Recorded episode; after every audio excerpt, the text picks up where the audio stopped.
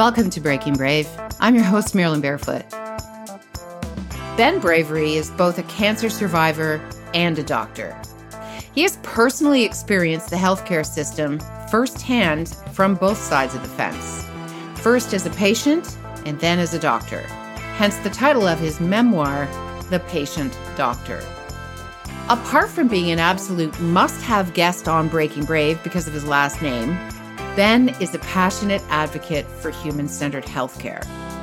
Today, during our conversation, Ben shines a light on what has to change to create more humanity and empathetic communication in medicine globally.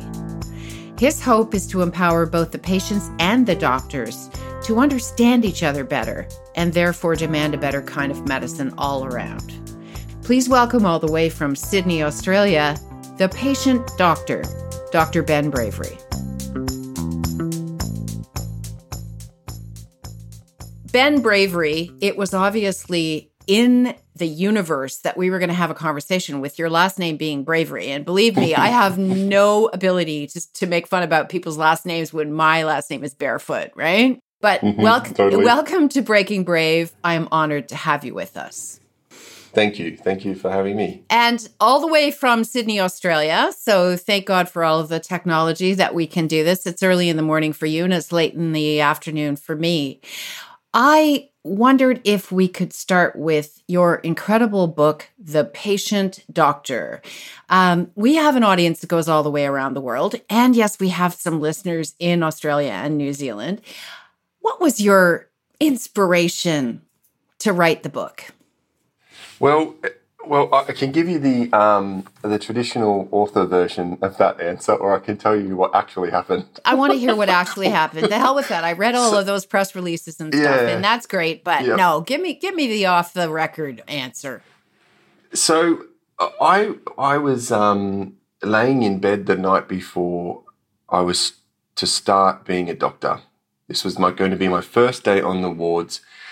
And so I'd finished medical school, had a couple of weeks off, and I had elected to join an oncology ward because that's kind of where I wanted to be. And that's the reason all this started.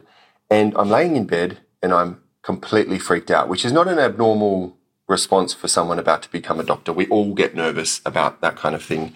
And I had regrets about whether I had made the right choice in life because it had cost a lot to pull out of what I had been doing and go to medical school.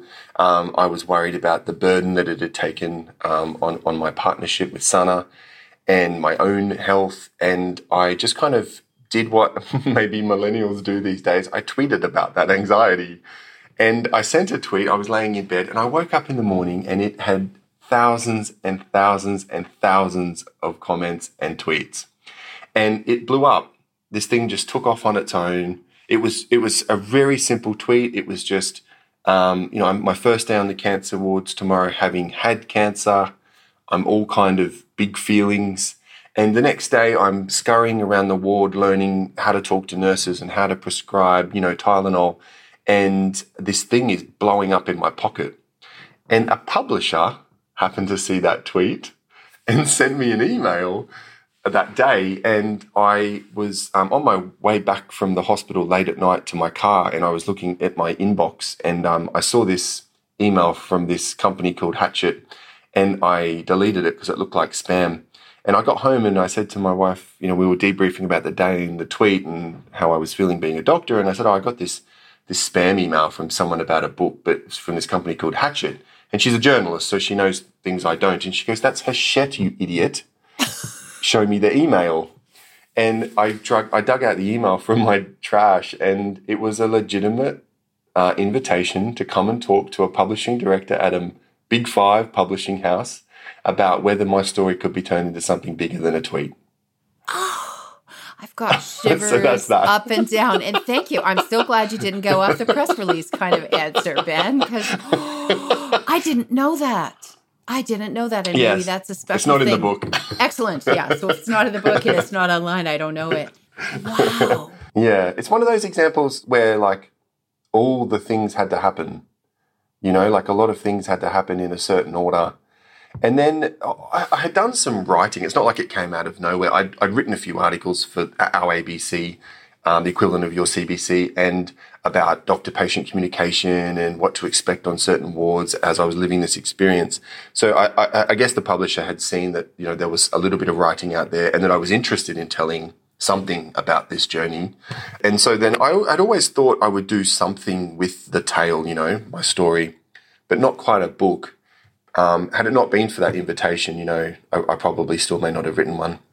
Well, it's riveting. Patient Doctor. It's riveting. So for the audience who haven't yet had the privilege of ordering, reading, and consuming this brilliant book, Ben, talk to us about what is the story essentially of The Patient Doctor? So it's a memoir, and it's not my whole life. It's a little bit of my origin, which is kind of important later, and then It's really about a young person. I was 28 when I got bowel cancer, and I got in, you know, stage 3. So, you know, not stage 4. We all know what that means, but stage 3. I was very sick. I was growing a business in China, and I was a zoologist. I was a long way from medicine. I had no doctors in the family.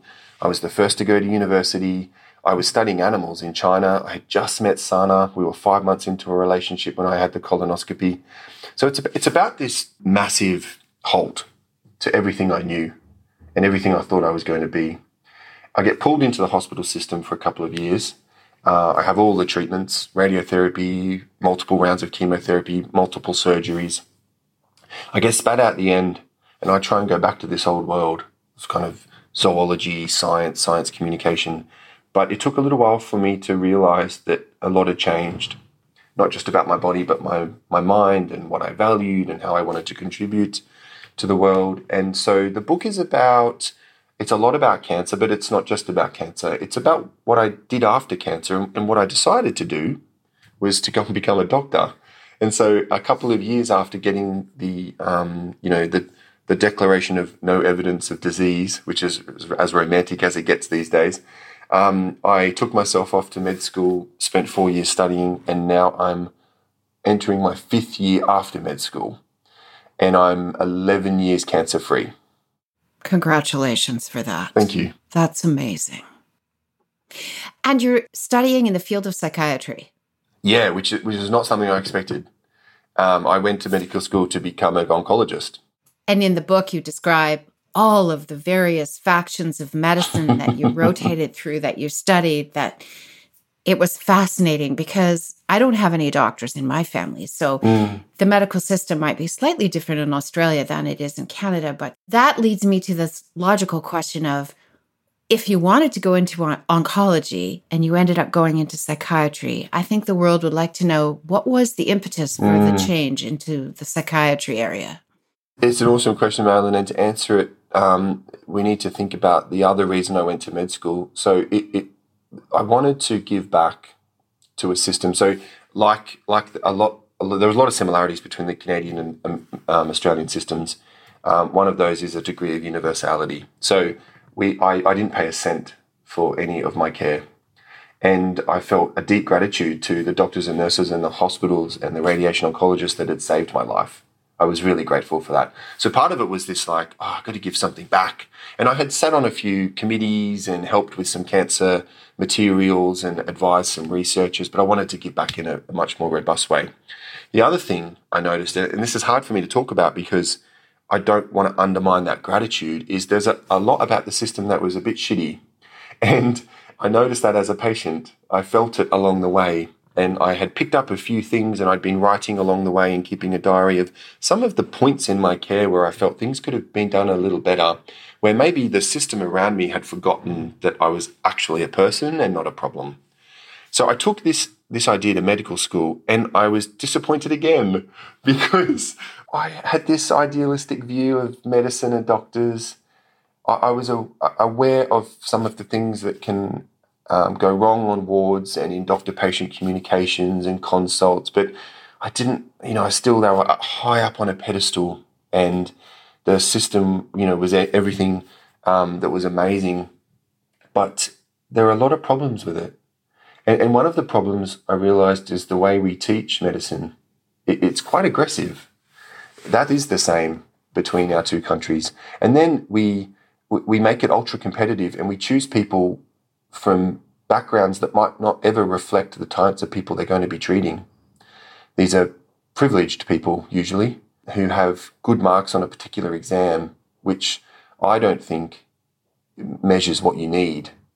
And then you get into medical school, and we kind of call this stuff the conversation skills, the learning, the listening, the leadership. We call it soft skills, sadly, and it gets dropped, and it's expected you'll pick it up along the way. And so you pump out these ultra-competitive people who have sometimes been through quite an aggressive education system, and you spit them out into a system that is, again, very hostile. And it demands a lot from them, but fails to recognize their humanity, and fails to recognize that, you know, a well-cared-for doctor provides good care, and a happy doctor makes good decisions. So when I was rotating through these disciplines, and I kept seeing people reduced to problems, just like I had been on the ward, it all made sense. The one place where that wasn't happening was psychiatry. Psychiatry was a little old school in the sense that it spent a lot of time talking to people about what they cared about, what they value, how they're paying their bills, can they afford a particular medication, how do they feel about the side effects, what's their relationship like with mum or dad, have they got pets that they really value and need to be a part of their recovery. This was the stuff as a med student that I just naturally gravitated towards, because to me, it helped me understand more than the fractured hip or the dodgy heart valve. You know, it put it in context. And psychiatry is not perfect by all means, but it allows me to stay in that space. It allows me to practice medicine in a way that rewards me rather than drains me. And that's really important. Levels of burnout, depression, anxiety, and suicidality are very high amongst doctors. And I think a part of that is that they delay being the kind of person they want to be because they're molding to a system. And it was important for me to be the kind of doctor, the kind of human I wanted to be the whole way, so that I didn't end up at the end broken, not the kind of person that people want to come and visit for their health, and not the kind of person that people want to work with. We've all had experiences, Ben, with the medical system. And you're right, we are very parallel between Australia and Canada. And some are awesome, but they're few and far between, unfortunately. And your book is brilliant because you're able, coming from the patient and becoming the doctor, to see it from both sides of the equation. You have in the book outlined a couple of situations where the smallest little effort made the biggest amount of difference. And maybe you could pick a couple stories that demonstrate that, you know, just a little thing can make such a huge difference to both sides, to both the patient and to the doctor. Yeah, yep. Thanks for the opportunity to do that, because I can sometimes spend a lot of time talking about what's wrong. It's really nice to talk about what's right. There is awesomeness, as you put it. I just caveat that by saying the potential for awesomeness is awesome. But I'm very aware that my criticisms are system level. I think most people in the system are trying to do a good job, and at least they went into it trying to do a good job. But system factors are preventing that. And that's why we all have those examples coming out of the consult or seeing the nurse roll their eyes, where we leave feeling that little bit icky. The first part in my journey where I realised I just experienced something different was when I went for a second opinion. And this illustrates both sides, actually. When you're young and you get an advanced cancer, in our system, you get triaged fairly high up the list because everybody's panicked that the cancer's spread and that you're going to lose your life. And young people with bowel cancer tend to get diagnosed quite late.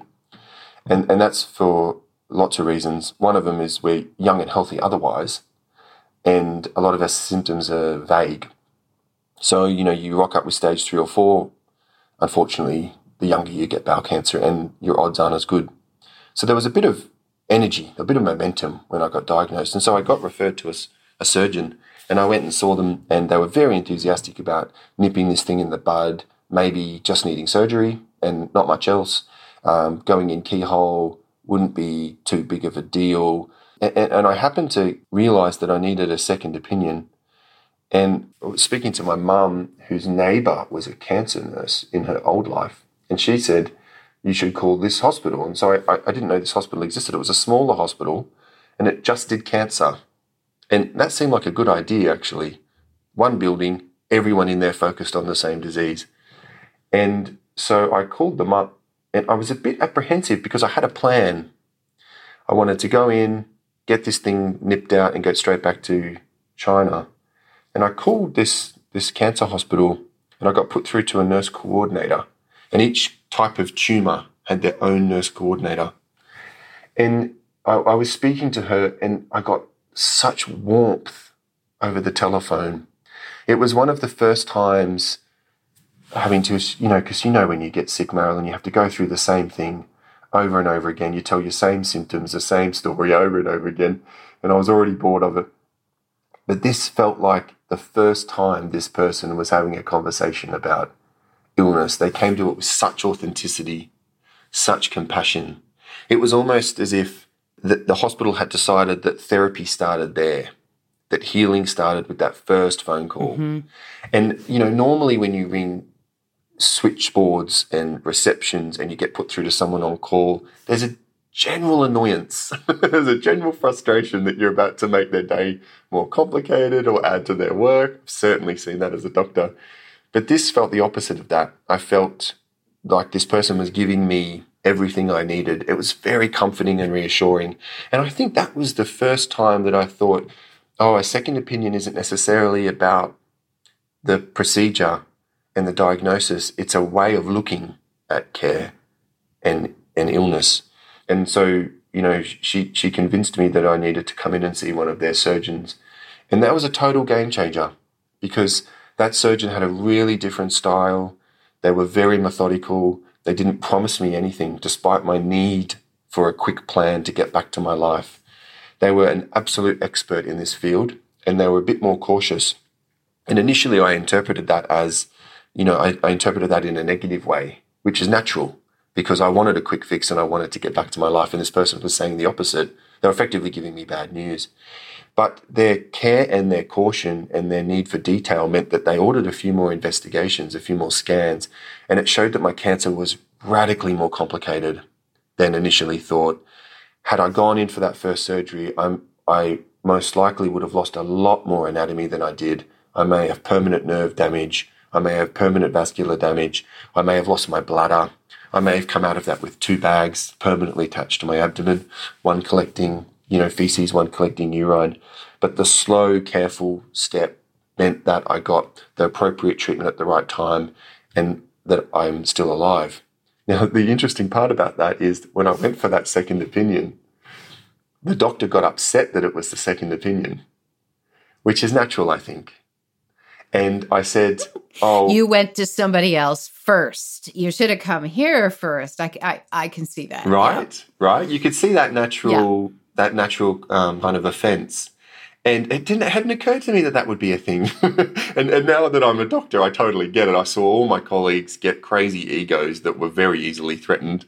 But I told them that naively, that I'd had this other plan and it seemed very different.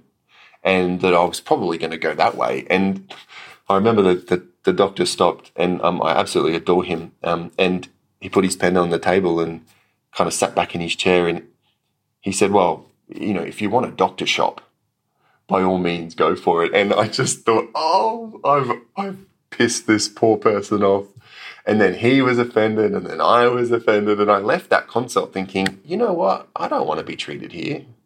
This is not what I want.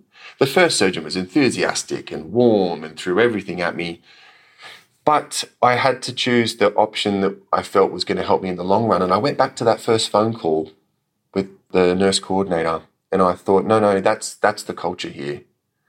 This one interaction I can't judge. I want this warmth and this care. I am so far removed from the medical profession in terms of what I do for a living. But when I've gone for years and years for job interviews, you get the culture by sitting in the reception area for about 15 minutes. And so right from, it's palpable, I can feel it through the headphones, that this it was right. It wasn't easy. Mm. But thank God you made that decision, Ben, because based on what I read, you're right.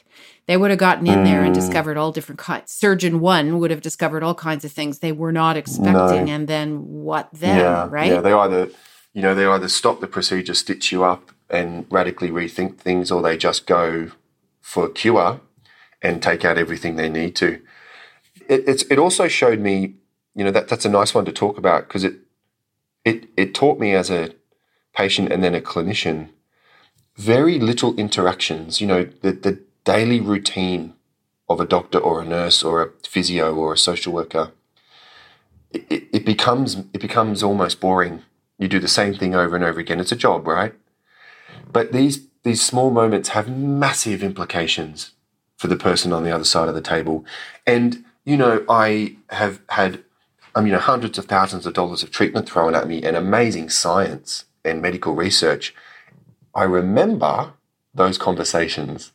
That's what I remember. That's what I still feel, alongside my surgical scars and my numb fingers and toes.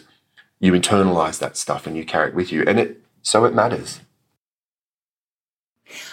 Can I share a little story? Oh, go for it. I'd love it. This is about you. That'll give you a chance to sip your coffee. I'm a breast cancer survivor. And I wasn't going to mention that in the interview because I thought, in your book, you talk about not disclosing the fact that you were a cancer survivor to the oncology patients that you're working with. And then there was one night where you did, and then you regretted it. And I thought, well, I'm in that situation with you talking about this, but let me tell you this little story, the human story. So they have me all prepped. I'm going to go into the operating room. And this seems like 17-year-old person came along, sweet girl, big smile. She's like, hi, I'm the student, the resident, the whatever. And I would like to know if you would like a nerve blocker. And I said, well, I don't know what that is. So could you tell me first what that is? And, we inject underneath your arm on the side that we were going to be operating on. And I have the opportunity of doing this for you if you'll let me. And I said, are there downsides? And she said, you'll probably have a little numbness or whatever underneath. And I said, so I might be less ticklish at the end of the day. And she said, yeah, probably. I said, yeah, I'd love you to do it. And her eyes just completely lit up. And then when I was in recovery, apart from my kids coming in and seeing how everything went, and I was so drugged, it was like life was great. She came in and I said, how'd it go for you? I think it went great for me. And she was like, I'm so excited that you had the trust in me that I could do this. And to this day, now I'm maybe 5 years away from it. Yeah, exactly 5. That's exactly the interaction that I remember. None of the other wonderful things that were going on in the cancer hospital, but this one girl saying, I would like to do this for you if you'll allow me to. And the humanity of it was just amazing.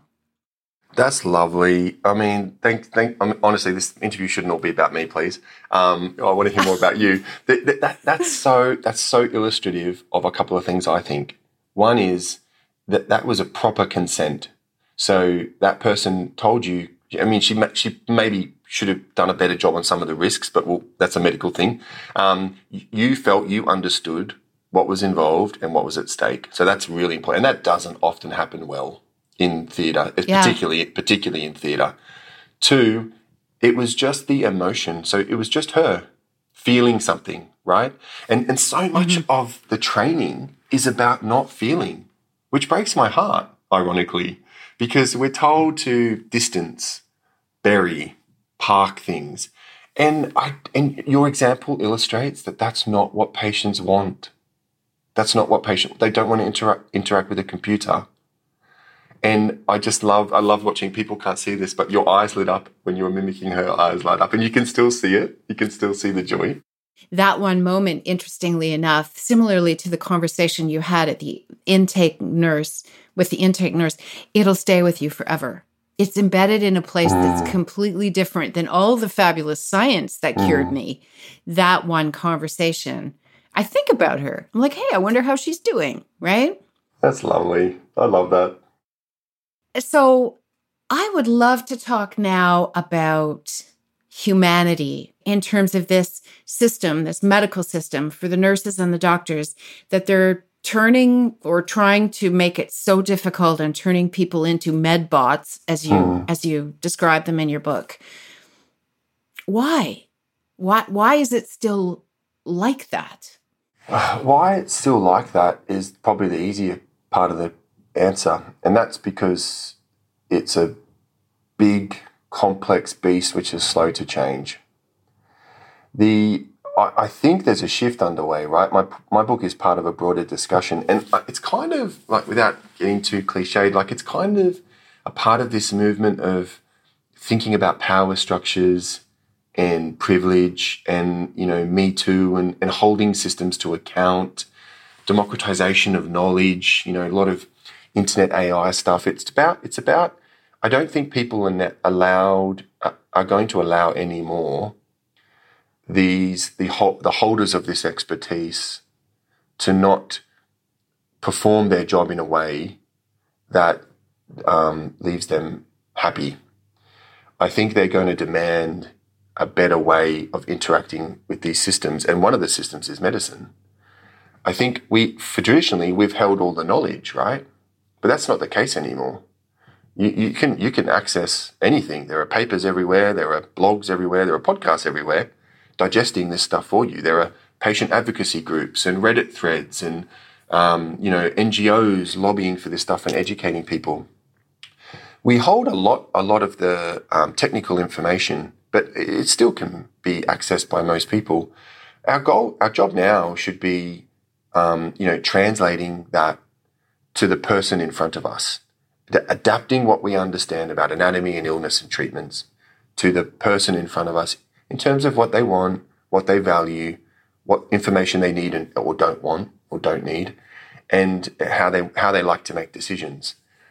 Now, that's a very contemporary view of what a doctor is. I'm not saying we don't test the hell out of them and make sure their knowledge is top-notch. Of course we need to do that. That stuff's really important. People have to be safe. But we need to be valuing this other side of it. And that's been ignored. Historically, I think that's been ignored because despite medicine being a caring profession, we've kind of exempted them from the need to care. That's traditionally been nurses and psychologists and social workers and the occupational therapist or the physiotherapist. They're the people that are there for the conversations. They're making the cups of tea. They're finding out about the grandkids. Doctors haven't been expected to be across that kind of thing. They've been expected to be experts in diagnosis and treatment, but I think that's changing, and it has to change. You know, speaking of AI, it will eventually do a lot of what we do. It will read scans. It will detect illness. It will analyze data that our brains can't. And so we have to remain at the human part of that relationship because, Marilyn, it's as old as we are as a species. You know, there's always been people in society that other people went to when they were sick, and they didn't have fancy antibiotics or MRIs. They had an ability to connect and understand illness with some knowledge on how it might be best fixed. Now, what happens in medical education is we select people, like I alluded to at the beginning, who do very well on a particular set of exams, and we don't select for whole people. We don't select for people with lived experience of illness. A lot of people who enter medical school come from healthy families in nice zip codes with insurance of all kinds, right? They haven't had the grandfather with uncontrolled diabetes, the mother who drinks too much, the siblings who smoke. They haven't experienced that. And I don't think they necessarily need to, but embedding people with lived experience in the system means they'll naturally learn from each other. Now, if you don't want to select, I don't think everyone with cancer needs to become an oncologist. But you have to teach people once they go to medical school what it's like to be sick. And we don't do that. We teach a hell of a lot about sickness and not what it's like to be sick. Now, some medical schools do this better than others. They bring in a patient speaker maybe, or on ward rounds they might ask the person, you know, what's it like to live with multiple sclerosis. But I want to see patients elevated as professors. I want to see lived experience become as important as any anatomy textbook or pathology slide. I would want to see people communicating sickness using language that people do every day, that doctors can remind themselves of and see the tears and listen to the quiver in the voice and understand. It's the only way that we ground all this sophisticated knowledge we have in a way that doesn't corrupt our humanity but supports it. Medical school doesn't do a very good job of that. And then they expect to pump out doctors into a hostile system where that's not measured or incentivized. You aren't incentivized for those kinds of interactions. You weren't asked when you left hospital. You may have been given a survey to fill out. You may have been mailed one a week later. But the kinds of things they were asking, weren't measuring that interaction.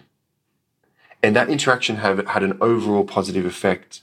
And, now we understand that those interactions matter physiologically. Kindness, warmth, and authenticity mean people's stress hormones are lower in hospital. They might get out half a day sooner than they would if they didn't have those interactions. They heal slightly faster. Their mood is better when they leave. And when they leave, they're more likely to come back for follow-up care, which is a huge part of it, because the experience isn't tainted, it's not negative. Sorry, that was a long answer. No, it's a brilliant answer.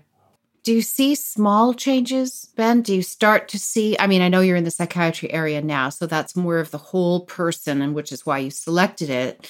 But have there been some things that you've been able to tweak, change, or do you see some changes coming, or is there hope? I see massive change. Yeah. Good. Not small change, massive change. And I think I often get asked how to fix it, and it would be really arrogant of me to think that I have the answer, because I don't. You're a systems thinker. It's not going to be one person that solves this. And it's a really complicated system with lots of levers, right? I see lots and lots of change. Since the book has come out, I've been overwhelmed by the response. And the most surprising part of that is within my own profession. So I expected a bit of resistance or resentment, because I'm not always saying lovely things about doctors, and I'm demanding a better standard. And it can often feel like, geez, I'm doing enough. Can you just leave me alone? It's a struggle to come to work. Leave me alone. I've had an hour and a half sleep. They didn't pay me for the overtime. I'm dying here. And you're telling me that I have to be more empathetic? Absolutely. The hell with you with that. But it's the opposite. People want to be who they are. They want to live the values which drew them to this field across their healthcare spectrum. They want that. And, a lot of the burnout and the compassion fatigue and the moral injury is because they can't in this system. The problem is a system one. I've spoken to universities who are rethinking how they select students, which is amazing. They're thinking about taking away grades from medical school. So you pass or you don't, or you're competent or you're not yet competent, right? It's much more everybody is a doctor here. Everybody's reached this level. You don't need to jostle amongst each other. Relax about that stuff. Focus on what's important to your craft. I've spoken to health system administrators that are thinking about ways to engineer well-being into their employment programs, how they select staff that value the kinds of things you and I have talked about this session. In my health service in New South Wales, which is a large state, it's roughly equivalent to Ontario in terms of population and size, there is a CXO at the top who's a Chief Experience Officer. So she has a seat at the senior table, and her mandate is the experience of people within the system, both clinicians and patients. So her KPI is not money or infection control or the number of people that had fevers. It's kindness and well-being. And she's got a seat at that table, and it's amazing that it's been elevated to that level where we now understand the experience like you described and the ones I've described matter. They should be measured, and then they should be engineered so that they occur more frequently. There's lots and lots of change. People have started little ward round projects. This great rush in the mornings when doctors No one knows when they're coming, and then they rock up and it's a flurry of activity, and there's students and residents and fellows, and no one understands who's who, and no one knows what's being asked of them. You know, there are programs in place where that's slowed down, where times are given to patients and their families, miraculously. Such a simple thing to do. The doctor normally comes between 10 and 11, so tell mum and dad or your son and daughter that's when they should rock up with questions. There are ward-based programs to get patients to, you know, to go around them before the ward round and start to think about the questions they have, because you get very anxious in that moment. Mm-hmm. You're going to forget stuff. And then there are scribes, which are writing all this stuff down and then giving it back to the patient once the group's moved on. There's lots of things we can do to kind of increase that connection and help that flow. And so I'm very optimistic, actually. My book is not, you know, a Debbie Downer about the hospital system, because I'm still in it. I'm still here. I've still got skin in the game, and I wouldn't be if I didn't think things were going in the right direction. I'm thrilled to hear that, because you're right. Machines and computers can replace so much, but the human connection can never be replaced by anybody at all. And that's at the heart of it all. Mm. My daughter actually wanted to be a doctor, so she applied to a school out west in Canada, the University of British Columbia, and she desperately wanted to be a doctor. Couldn't make it. Couldn't make it because they wanted the grades, and she didn't have those kind of levels of 95, 99, 100%, whatever they needed, so she had to take a different path. And so I hear you when you say, and specifically in your book, I was touched by the story of the man who was living in a trailer who had a hole in his roof, and he was about to be evicted unless he could get back and fix the hole in the roof. And so you guys were able to, you personally were able to understand the backstory so that you could get his treatment done in such a way that he had a couple more days to fix the roof. Yeah, little things like that, you know. So they don't only have, you know, this kind of warm and fuzzy stuff we're talking about. There's real world implications to this stuff. And you know, it's such a shame, people like your daughter, because I bet she would make an excellent physician, you know. And I would make the point, and this is the sad part about it, is that the 95, the 99, the 99.9, it has come at a cost. And, you know, I would much rather have the 80, the 85 person that still has a connection to their purpose and still has conversations with people like a normal person, has not become so engrossed in their book and study routine that they've lost touch with how to connect. And the other thing that you said there that's amazing is we know connection matters because we have a placebo effect. And we measure the placebo effect in every single trial of any new therapeutic. And we know that the placebo effect is not just about taking a pill, it's about who's giving you that pill. And it's about how much time they spend with you when they give you that pill. We know all this stuff matters. And we've kind of parked it as, well, that's placebo. But how powerful is that? How powerful is it? Exactly. That should be harnessed. Exactly. What about COVID? And what about the fires that you experienced in Australia? In Canada, and I'm sure you know this because your wife has connections and family in Canada, I feel like we're at the top of the pressure cooker right now, that we were under-resourced and understaffed, and the doctors were being pulled in a million directions, healthcare workers already, and then COVID hit. And I just thought, I don't know how these people are staying committed to being in a healthcare system, especially in Canada, where you could move to the United States and you could make a lot more money. So is that what you're doing it for? No, but... How has it affected Australia between COVID and the fires and everything you guys have had to go through? You were in a broken, as we all are globally, system to start off with, but then this gets layered on top of it. Yeah, it's a good observation. You know, sadly, the pandemic's had a mixed effect, I think. One of the positives, and I try and look for the silver lining in things, is it's elevated the state of the health system to the national discussion. There's a national agenda. It's front page news on a daily basis, and it's not always for good reasons. But what it's done is it's reminded people of the importance of having that system and having that system working well, it's also reminded people that at the heart of that system are people, and they are vulnerable. And a lot of the things I write about in the book in terms of the pressures on healthcare workers and the hostility in the system was just exacerbated by COVID. COVID hasn't necessarily caused new problems. It's caused demand problems, of course, on a healthcare system, but that demand, it fractured what was already breaking. I've seen, I think this is the same in the UK. I'm sure Canada's experiencing the same. It's definitely documented here. There is a lot more people leaving healthcare, and they're not going to more lucrative positions. They're just leaving. And They're just leaving for leaving. I'm going to go do something else. Yeah. I'm going to go and do this other thing for sometimes more or less money, but a lot less stress and a lot more purpose, a lot more reward.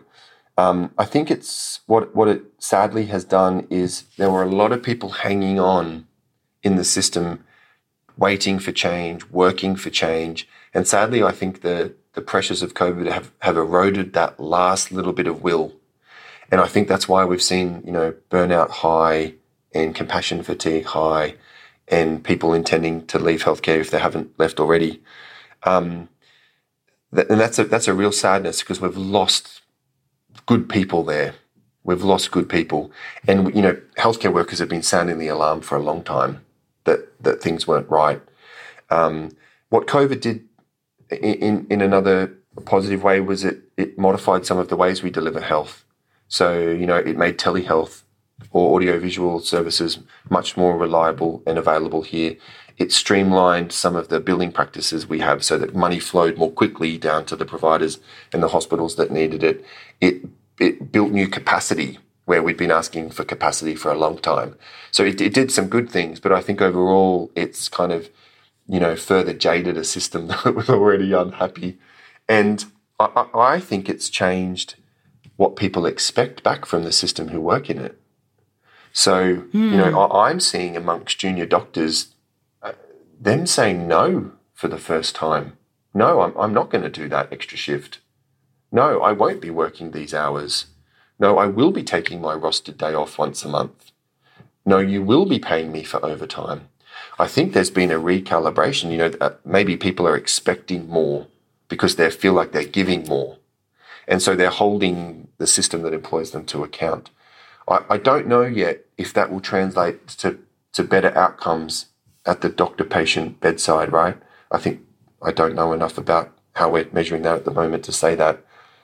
But I think if doctors feel more empowered and that they're working a healthier way, it hopefully will mean that their interactions with patients are more, human-centered.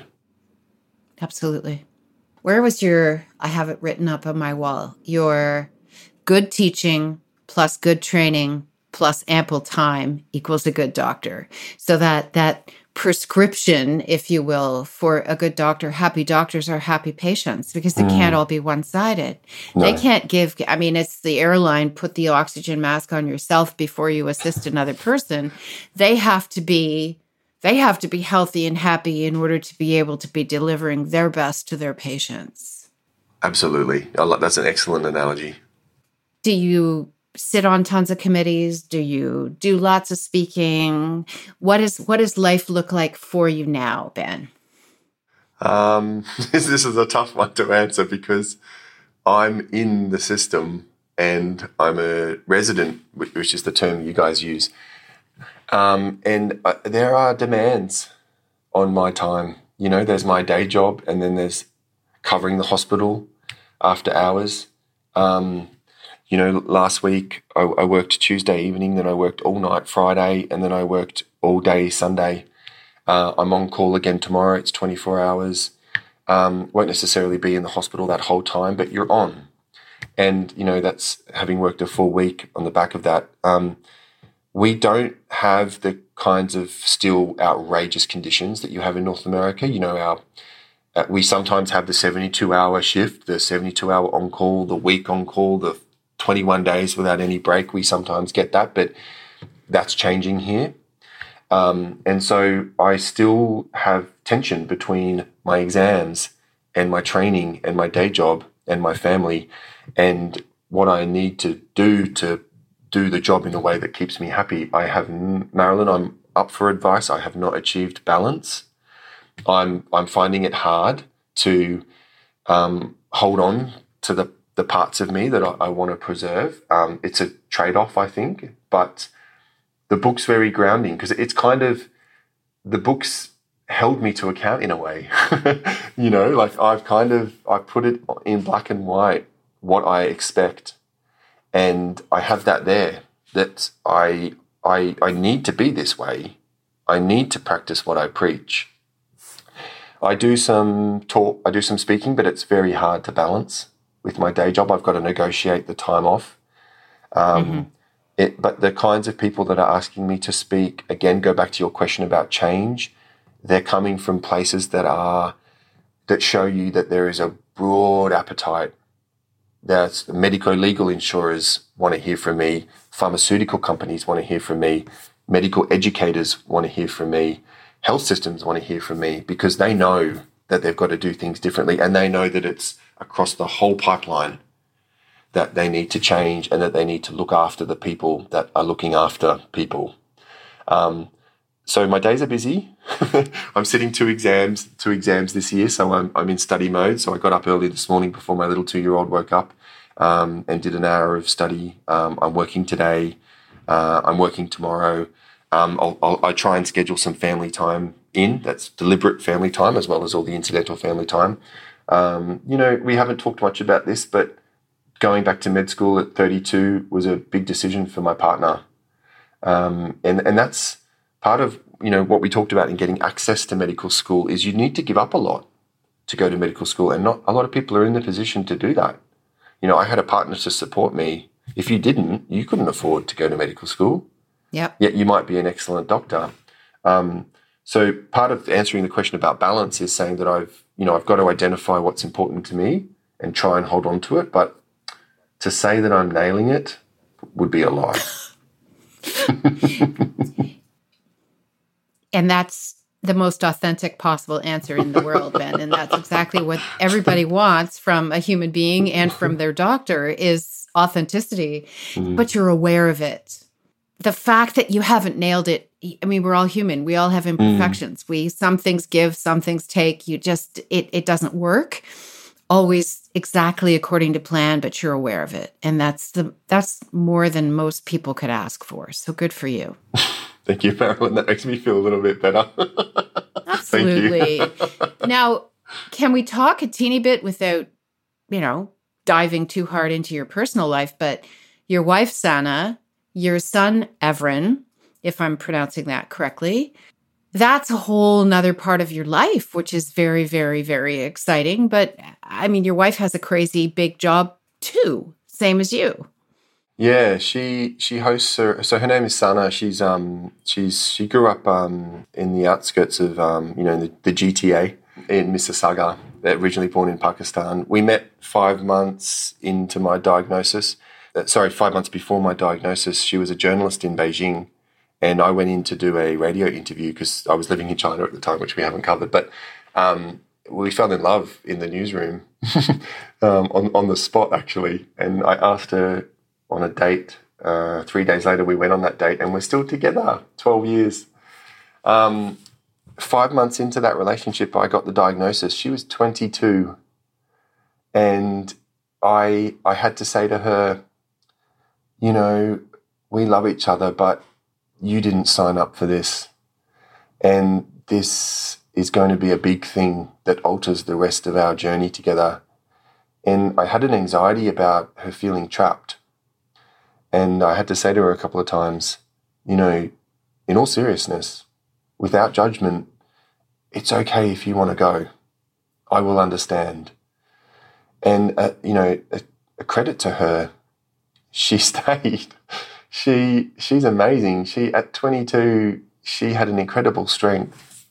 You know, I say that I could have done this without her, but it was easier with her.